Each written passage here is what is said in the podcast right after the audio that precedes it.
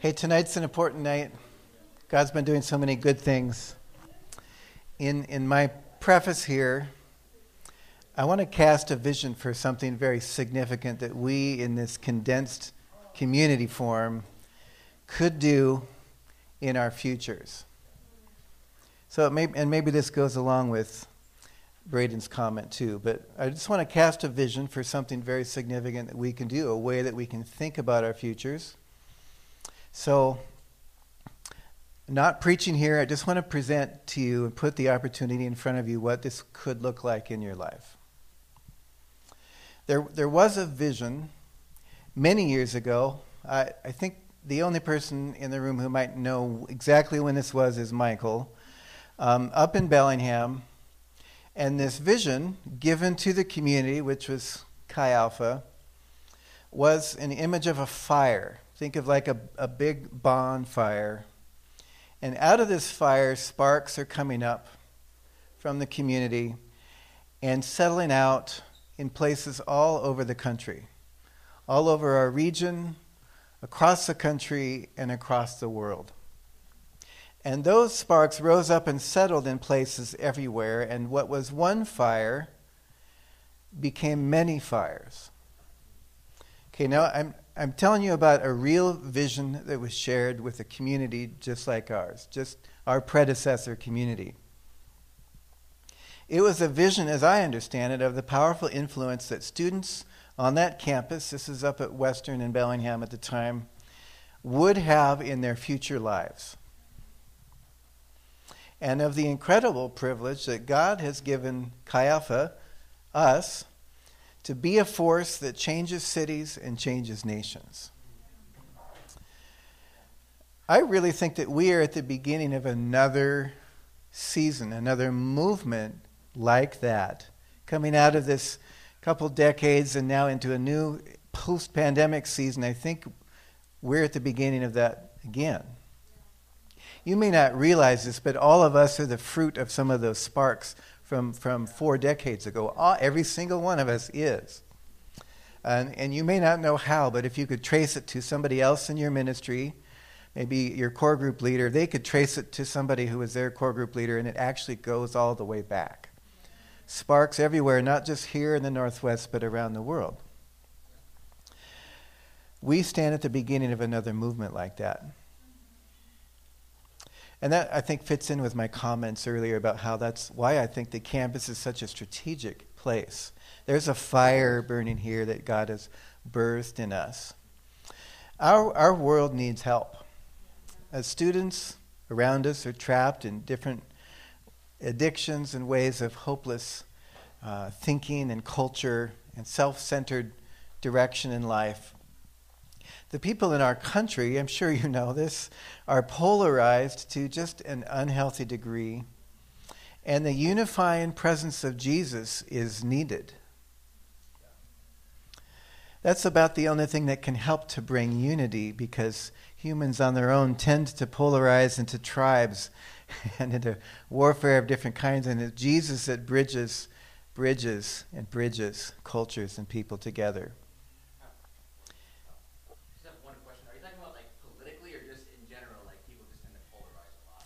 Yeah, I would say it's a lot bigger than politically right now.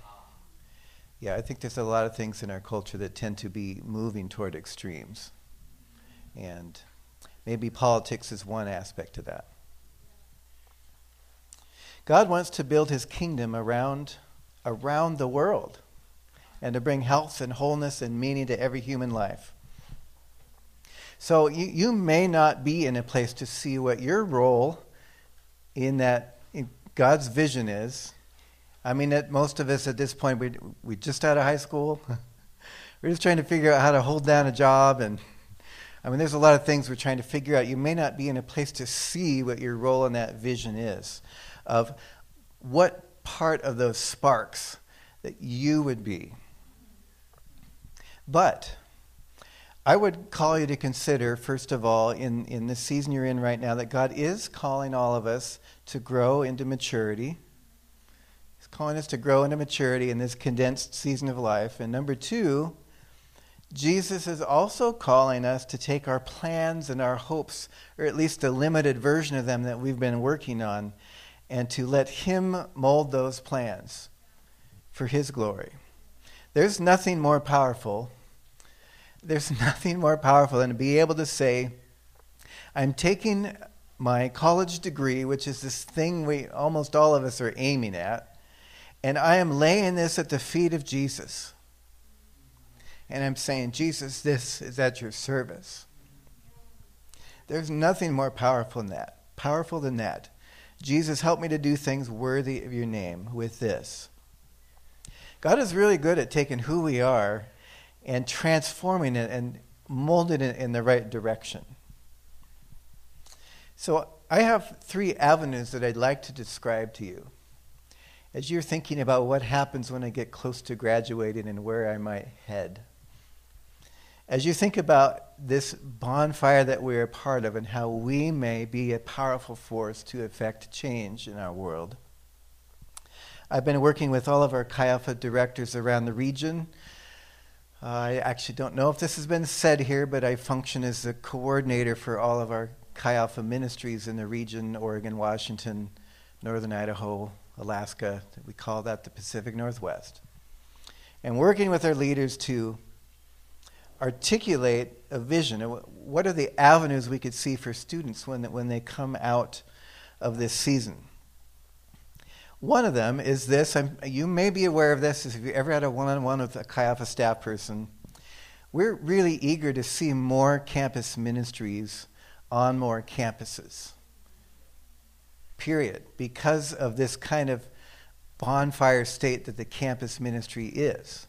We want to just see more ministries. I think we also would want to see more Chi Alpha staff, people who are just giving their lives to causing these communities like this one to flourish. We want to see healthy ministries on every campus because healthy ministries mean that we will send out more students into the world. In other words, when you build the bonfire bigger, uh, I mean, being a physics person, I understand how fires work. The more logs you put on the fire, literally, the hotter it gets. Fires can get incredibly hot. If you take all the logs on the fire and spread them out all at once, they don't have that same heat separately. You put them all together, they get very hot. And so, one of the things we want to do is to form healthy campus ministries on, in more places and to take each one of our current campus ministries and make them stronger, larger, more healthy. It means that we can send more students out into the world. It's actually this is the foundation upon which we see the fulfillment of that vision. So our first goal is just to add an increasingly diverse number of students onto our Chi staff teams. That's something that you could do. I mean, I, I didn't even envision that when I was graduating in physics, but God started just stirring my heart for at least, you know, do the internship and see where that goes. And so that's, that was my first step. We have a Chi Alpha internship on three campuses right now in Washington and Northern Idaho, so Central, Western, and University of Idaho. Next year, we anticipate having one at Oregon State University and that'll be very exciting. So our goal is to add an increasingly diverse number of students onto our staff teams. Just we, we want to reach every corner of our campus. And over the next 10 years or so, I'd like to see us add multiple more campuses where we are at. Um, it turns out, this is just a side note, I've written so many side notes on my notes tonight that I, I really hope that I don't get lost. But it, it does turn out that the more that, that a ministry grows more based on how long people stick around in that ministry. So, the, for example, I'll just take my story from earlier this morning. I knew that God gave me a vision to replace myself before I could leave WSU, and that was a literal, uh, I shouldn't say it was a vision. Um, a word from the Lord settled into me. I knew I was going to replace myself with two young guys. Imagine if I had stayed another year and replaced myself again with two more, and another year again with two more. What happens is all of those students become reproducers themselves. You know, maybe they lead a core group, they're, they're doing one on ones, and they themselves produce students after them. And so my impact is like at least doubled just by staying another year. Okay, so there, there's power in the fact that you may like lead a core group, for example, and you, then you do it the next year. It's just it's mul- multiplicative, and the longer that our staff stay on our staff teams, the more multiplicative that is. So one of the keys here is is, is numbers plus longevity. That's the key. A second thing, though, that you, you could envision after you graduate is what it might be like to be elsewhere in the world doing something similar to what you do right now. So, I'll, I'll, give you an example. So, we've got fall retreat right now, but in the winter, early February, we'll have what we call winter camp. It's our, it's our retreat in the winter, and it's not just Central and Bellevue, but it's all of Washington, Oregon, and Idaho. So, it's a great group of students coming up first weekend in February we'll have some missionaries from around the world. And what a lot of them do is actually campus ministry somewhere else in the world. So we'll have a missionary from Indonesia, and we'll have one from uh, Europe, uh, Germany, I believe. And anyway, and a lot of what they do is campus ministry because those locations are actually the key to reaching those nations as well for Jesus. So you could envision, well, what if I were to actually, after I graduate, give a year in that field and multiply myself before I enter the workforce back here in this country. Or, you know, maybe God would do something while I'm there and call me to stay longer. But in Chi Alpha, we call that give a year, pray about a lifetime. So that's, that's the second thing. In fact, this, the interesting thing is you can often use the same skills that you're developing in your degree and also in your Alpha world in one on ones and small groups, you can use those same skills lots of places in the world. So, two of my favorite friends, Drew and Alyssa, they graduated from Central about eight years ago. Uh, they're currently serving as school teachers in Tunisia. Drew, Drew did music education, Alyssa did recreation, and then got a teaching certificate after a while. And so now they both working in in a Muslim majority country using their degrees specifically for Jesus. And they've been doing that for a lot of years. I think that's powerful. A third thing you can consider, so I've got three, here's the third one, is uh, clearly for a large percentage of us in this room, you know, 80% or so, will, you will end up in what we call the marketplace. The workforce somewhere here in Washington or nearby. You'll end up in the marketplace even if for you, even if there's a gap year after college, and maybe you do give a year somewhere in a mission field, or you give a year in the kind of internship, you, a lot of us will end up in the marketplace. So, what if you were to, just, I'm stuttering here, let me say it again. What if you were to strategically orient your job according to the mission? In other words, you know, so we have, there's a number of churches in the region where I would say, boy, they have the kind of heart that we do on campus.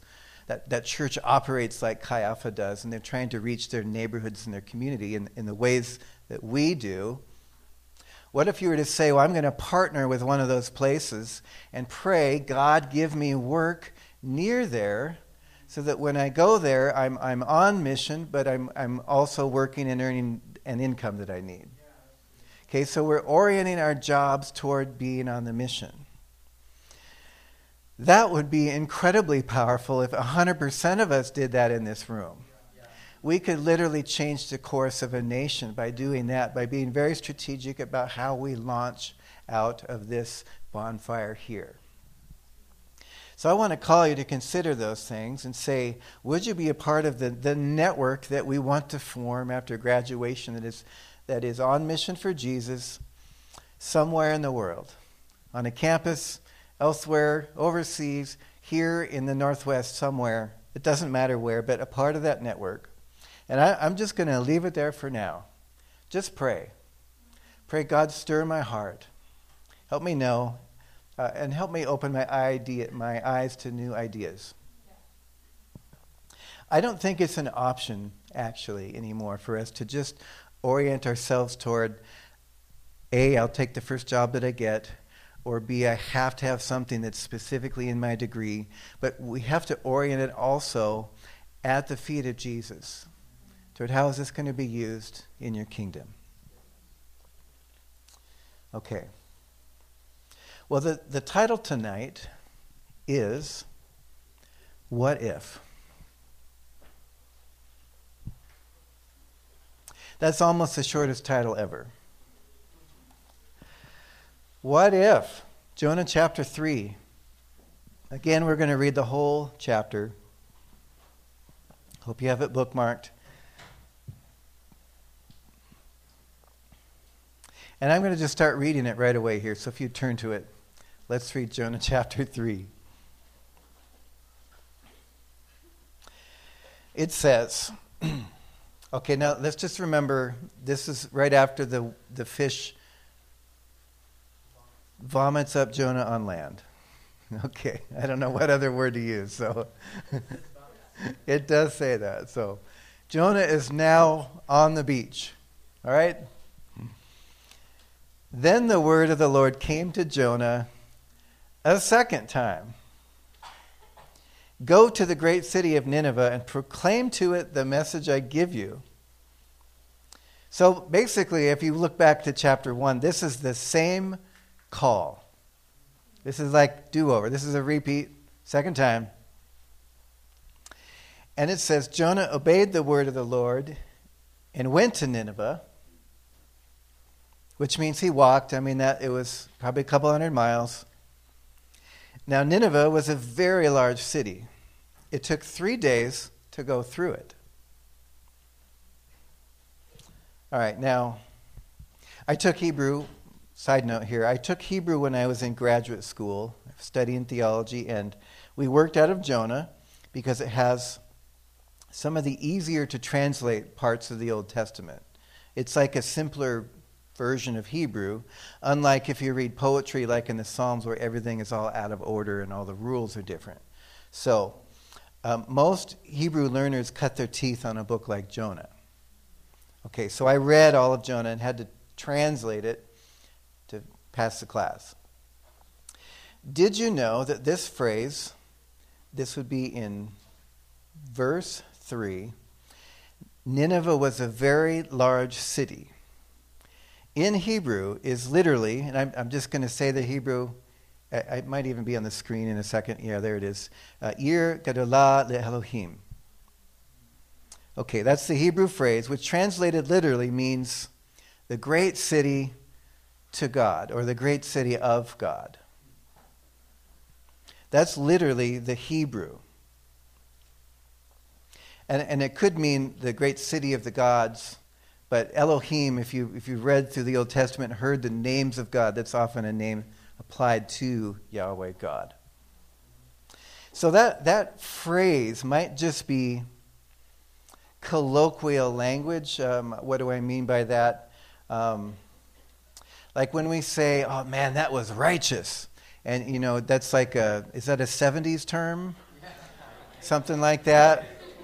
Okay, that's totally righteous, dude. It's like it's like uh, what's what's the turtle's name in Crush? Yeah, yes. Righteous, righteous. All right. So it's it's like a f- turn of a phrase. It just means you're amplifying what you're trying to say. So it could be that. It just means it is a really big city. It's like a city worthy of the gods. Okay?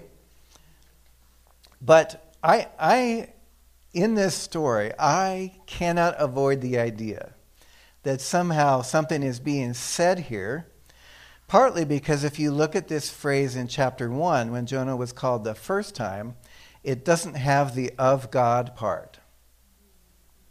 It's just the great city.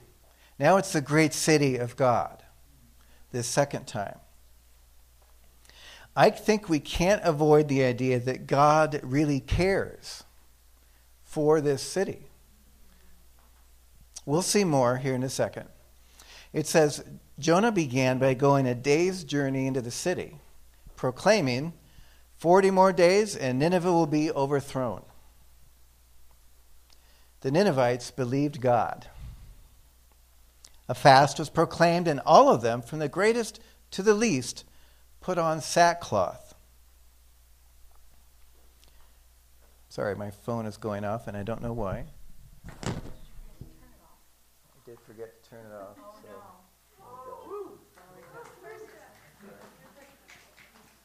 so. We're moving on. A fast is proclaimed, in all of them, from the greatest to the least, put on the least put on sackcloth. So that's that's like the ancient tradition when you're repenting of something. It's like the worst kind of clothes. You just put on these bags and you put ashes on you.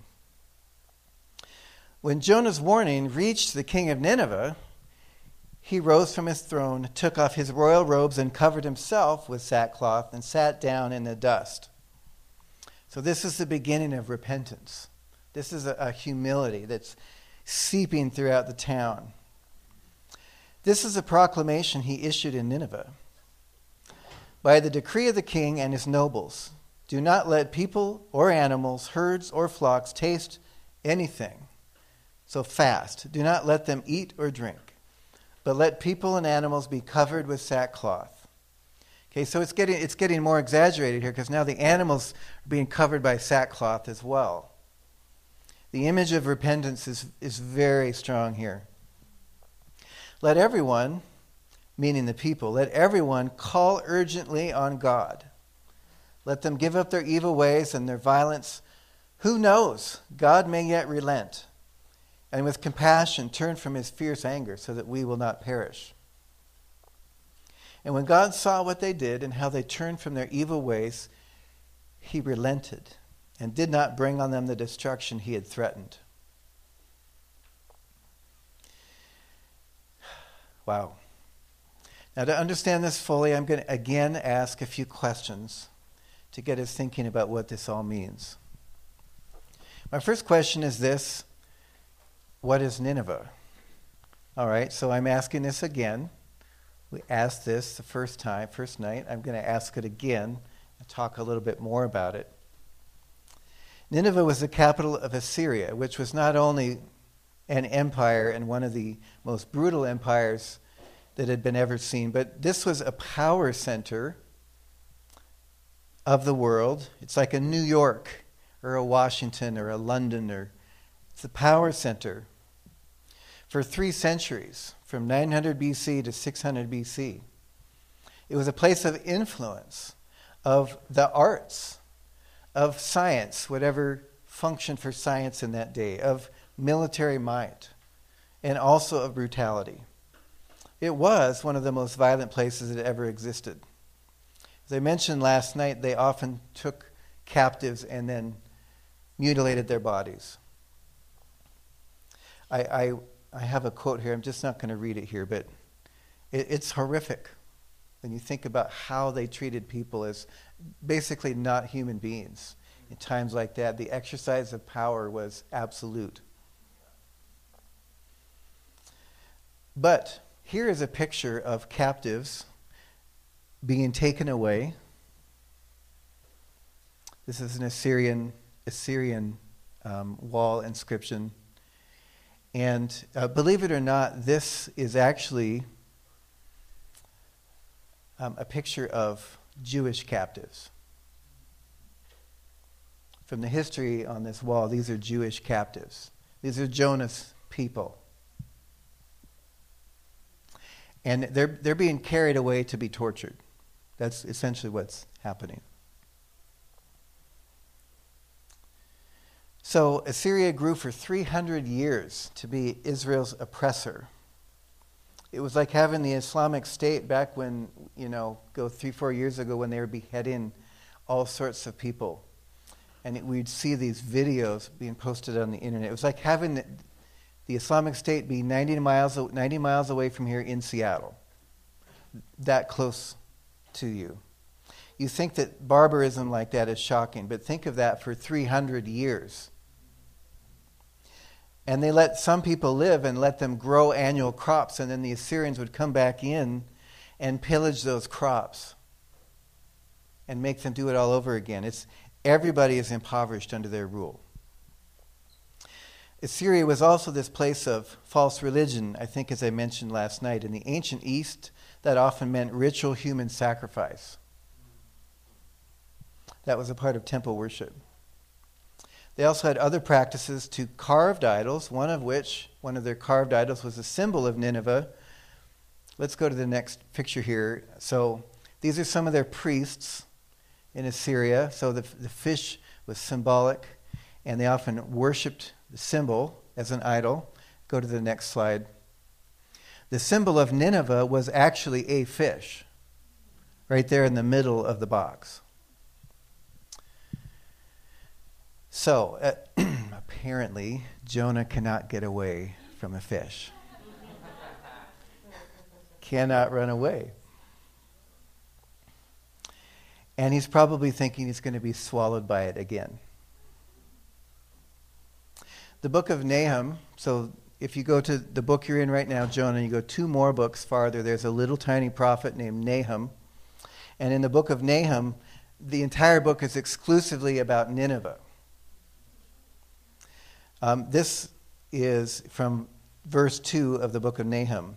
From you, Nineveh, has come forth one who plots evil against the Lord and devises wicked plans.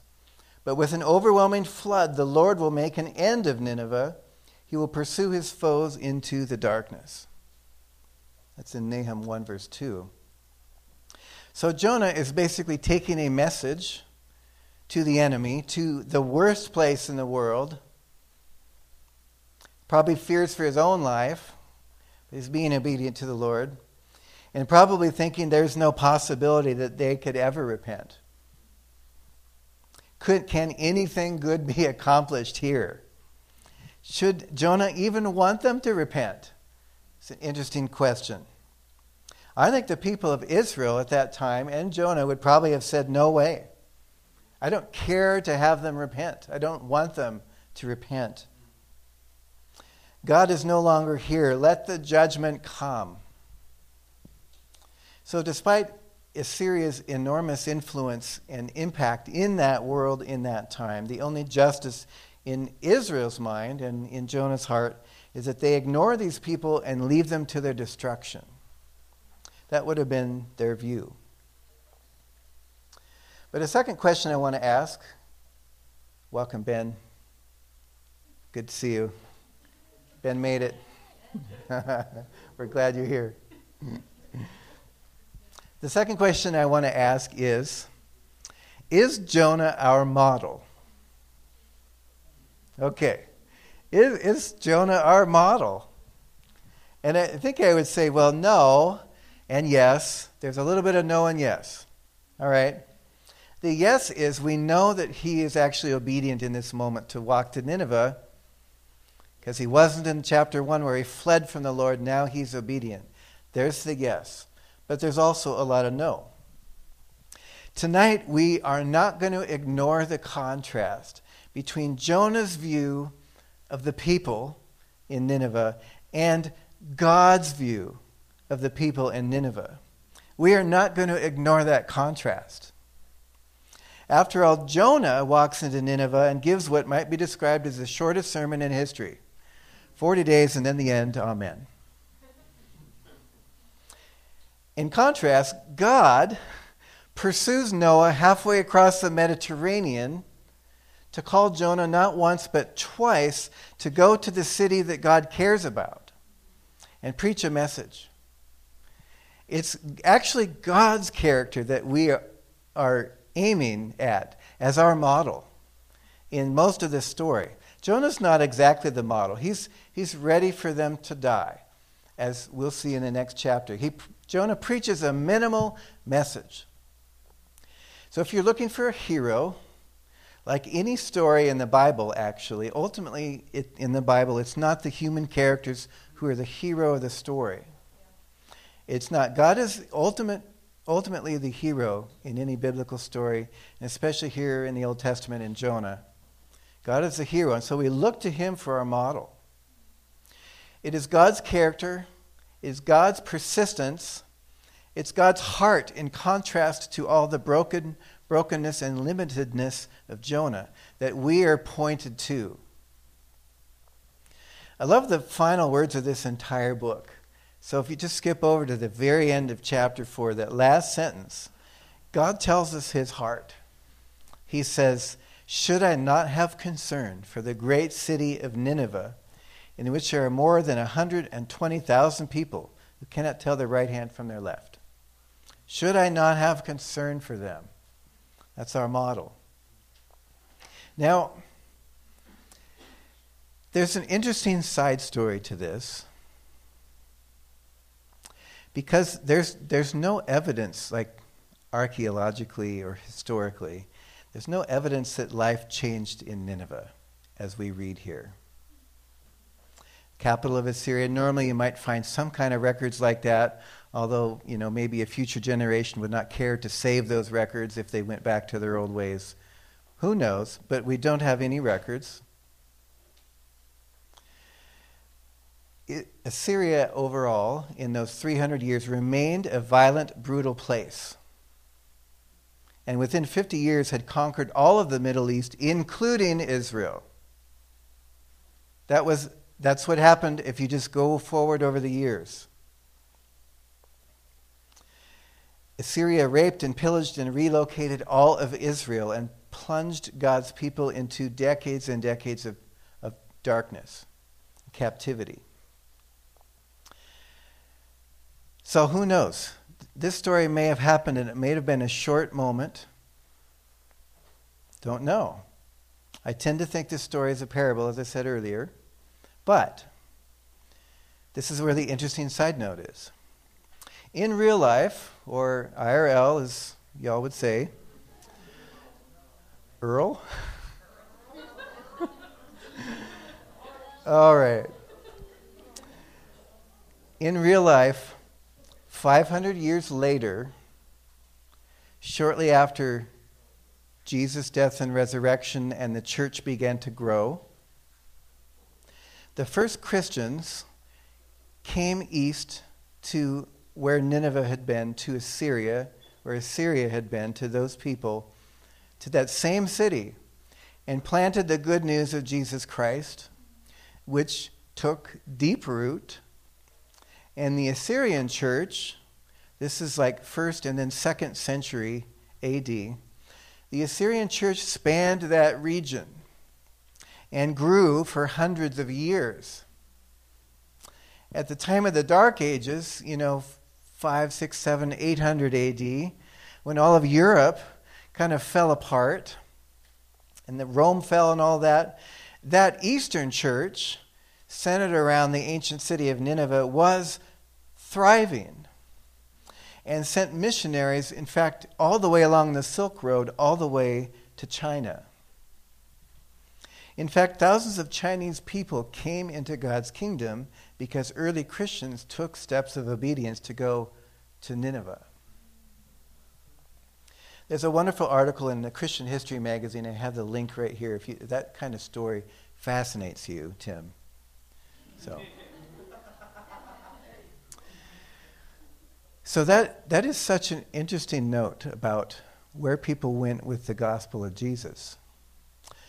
I want to ask the final question here, which is what is the point in this story? What is the point in this story of this moment? The point is to ask, what if? There it is. I mentioned earlier that the story of Jonah, I think, is meant as a parable in many ways. It's written with a point and it functions like an object lesson to a whole generation of people who first read and heard the story. It's an object lesson for them as it becomes to us.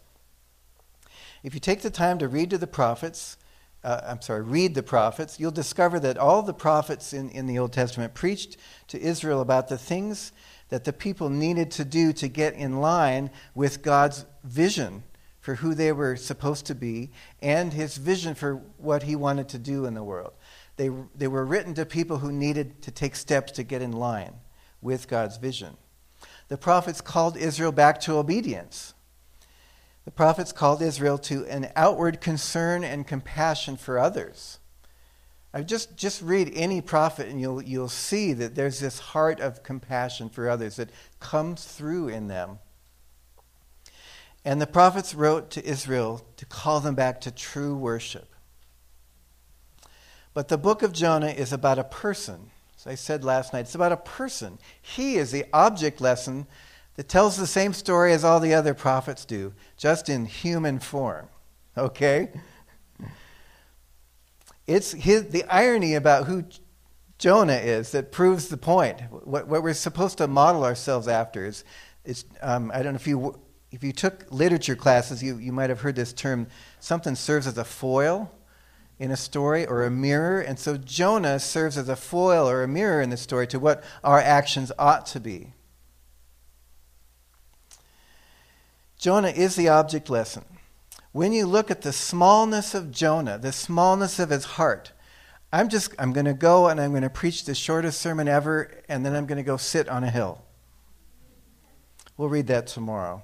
And then you compare it with the spectacularness of the Ninevites' response. And it is, believe me, it is a spectacular response. You understand what God is saying through this story. God is saying, What if you loved like I do?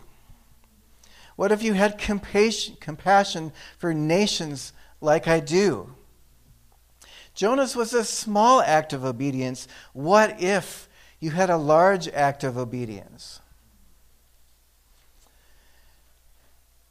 It was easy for Israel to reject such neighbors and to isolate themselves from their enemy and to keep the flame of God for themselves and to keep it small. But God's vision for that city was large.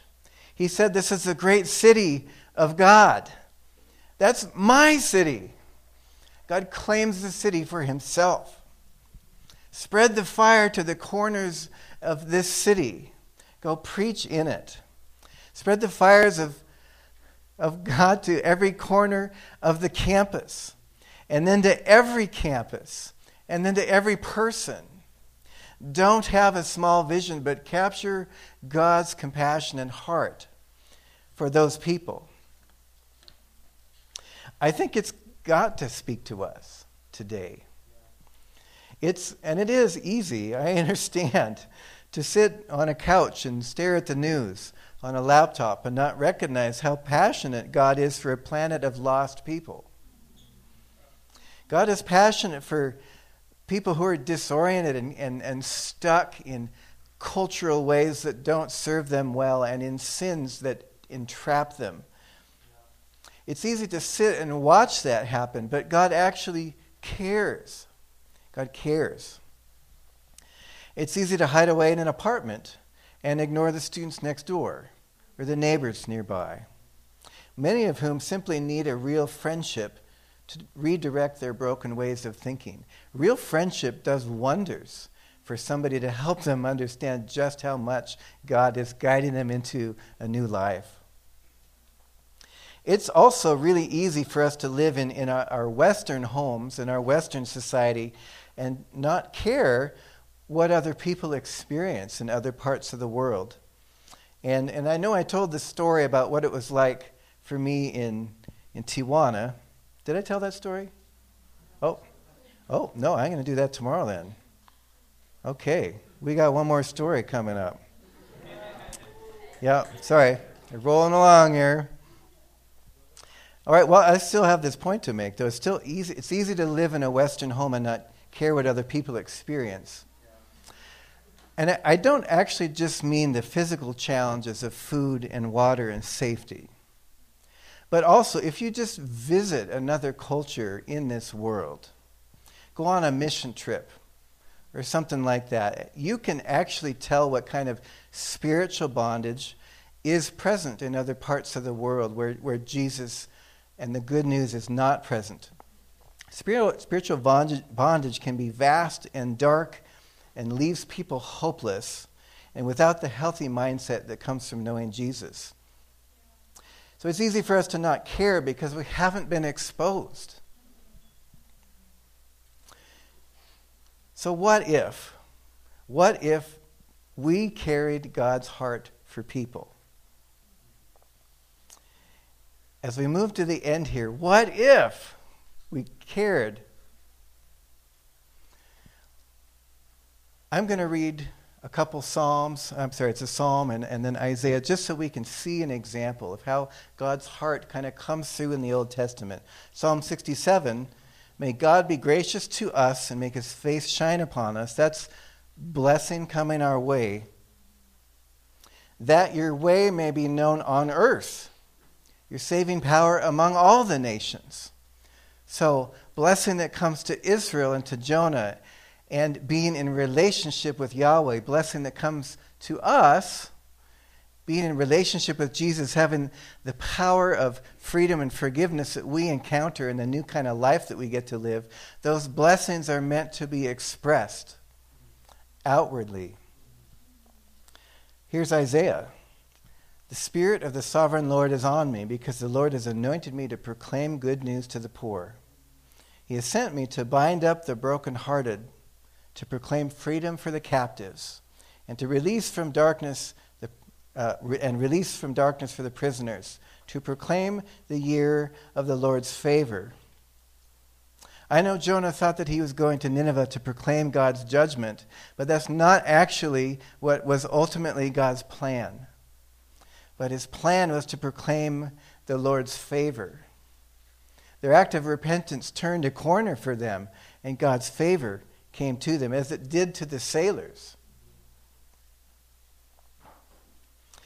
In this gospel, let's just think about some of the stories of Jesus.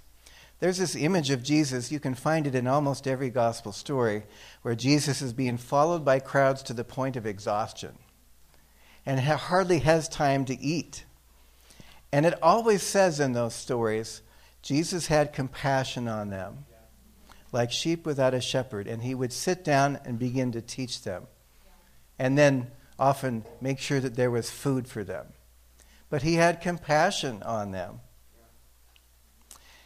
Here's some more examples moving into after the Bible into Christian history. Okay, so I got two. Early Christians were the first people to rescue babies, often baby girls, who were tossed out on the edge of Roman towns to die. Christians would adopt them, pull them from the heap, the garbage heap, and raise those children, those orphans, to adulthood. Romans would expose unwanted, unwanted infants. That's what it was called, exposing them. You just leave them out on the edges of town if you didn't want that child. Often it was children, if they, uh, I'm sorry, women girl, baby girls, because they wanted a male heir for some reason, but sometimes it was those who, who didn't kind of look the way they wanted. And so they would expose infants. It was Christians who were the ones that went out and rescued those babies. They had a different mindset than their culture. They had compassion, where their culture said that's totally normal. The biblical revelation of God is truly transformational. Second, story. Christians, did you know this, were the first people to start hospitals. To start hospitals.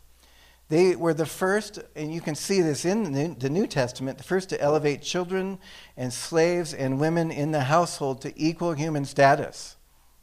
Something almost unheard of in the ancient world. The ancient world and cultures around, around the modern world today don't always have those same motivations.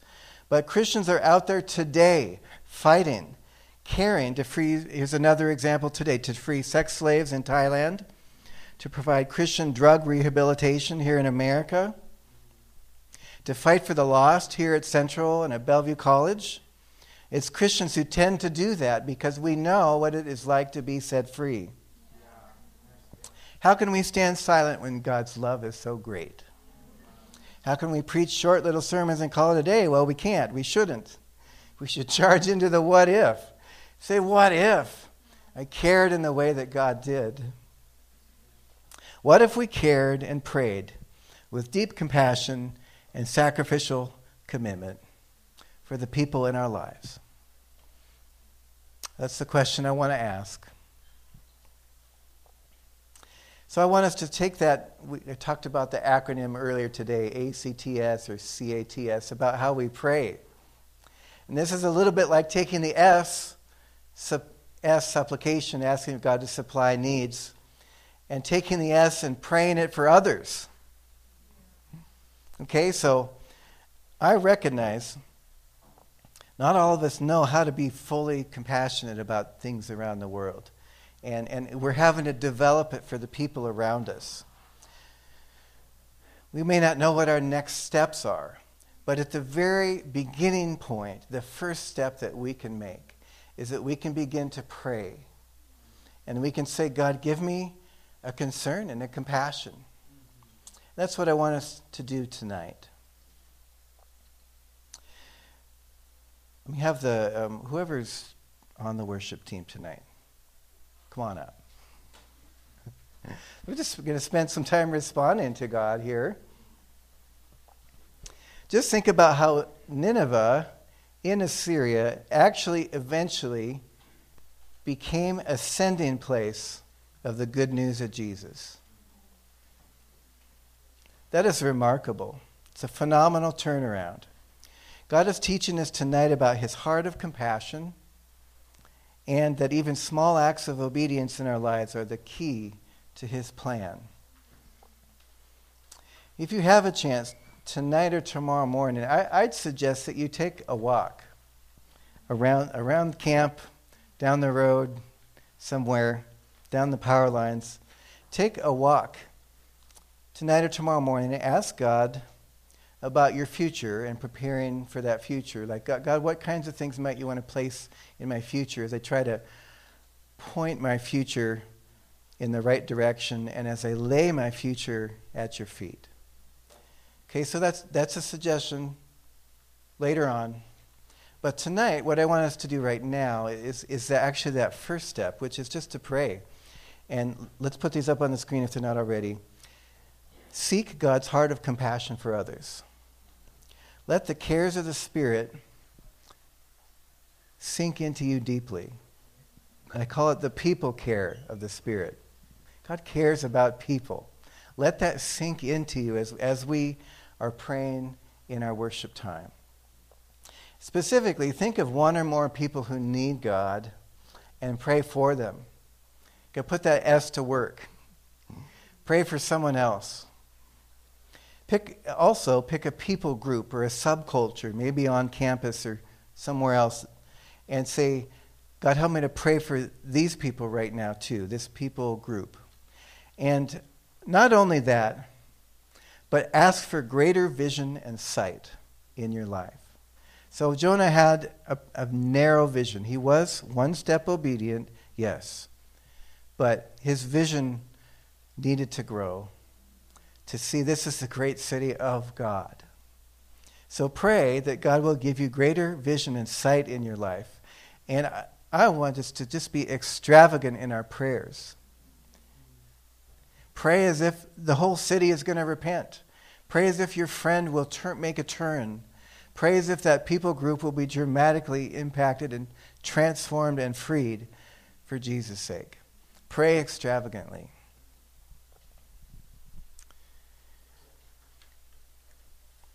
Let me pray. You guys can start playing, and then um, let's just stand for a second as I pray. And then after that, you can do whatever you want. Spread out, that's fine. Just give some prayers to God. But Jesus, I just want to submit myself to you. And God, I need to have your heart of compassion as much as anyone. So I, I'm just praying for me, God, give me a deeper heart of care in times when sometimes I don't care as much and I, I tend to tune out things in the news. I tend to tune out relationships next door. Um, God, I need help with that. So I pray, God, that you would just saturate my heart with love and compassion as we seek your compassion right now, Lord, I just pray that it would flow freely. Your compassion would flow freely into our lives. and, and you'd be changing us in that way. I mean, our future steps, those are going to come eventually, but right now, God, right now, fill us with compassion. Jesus.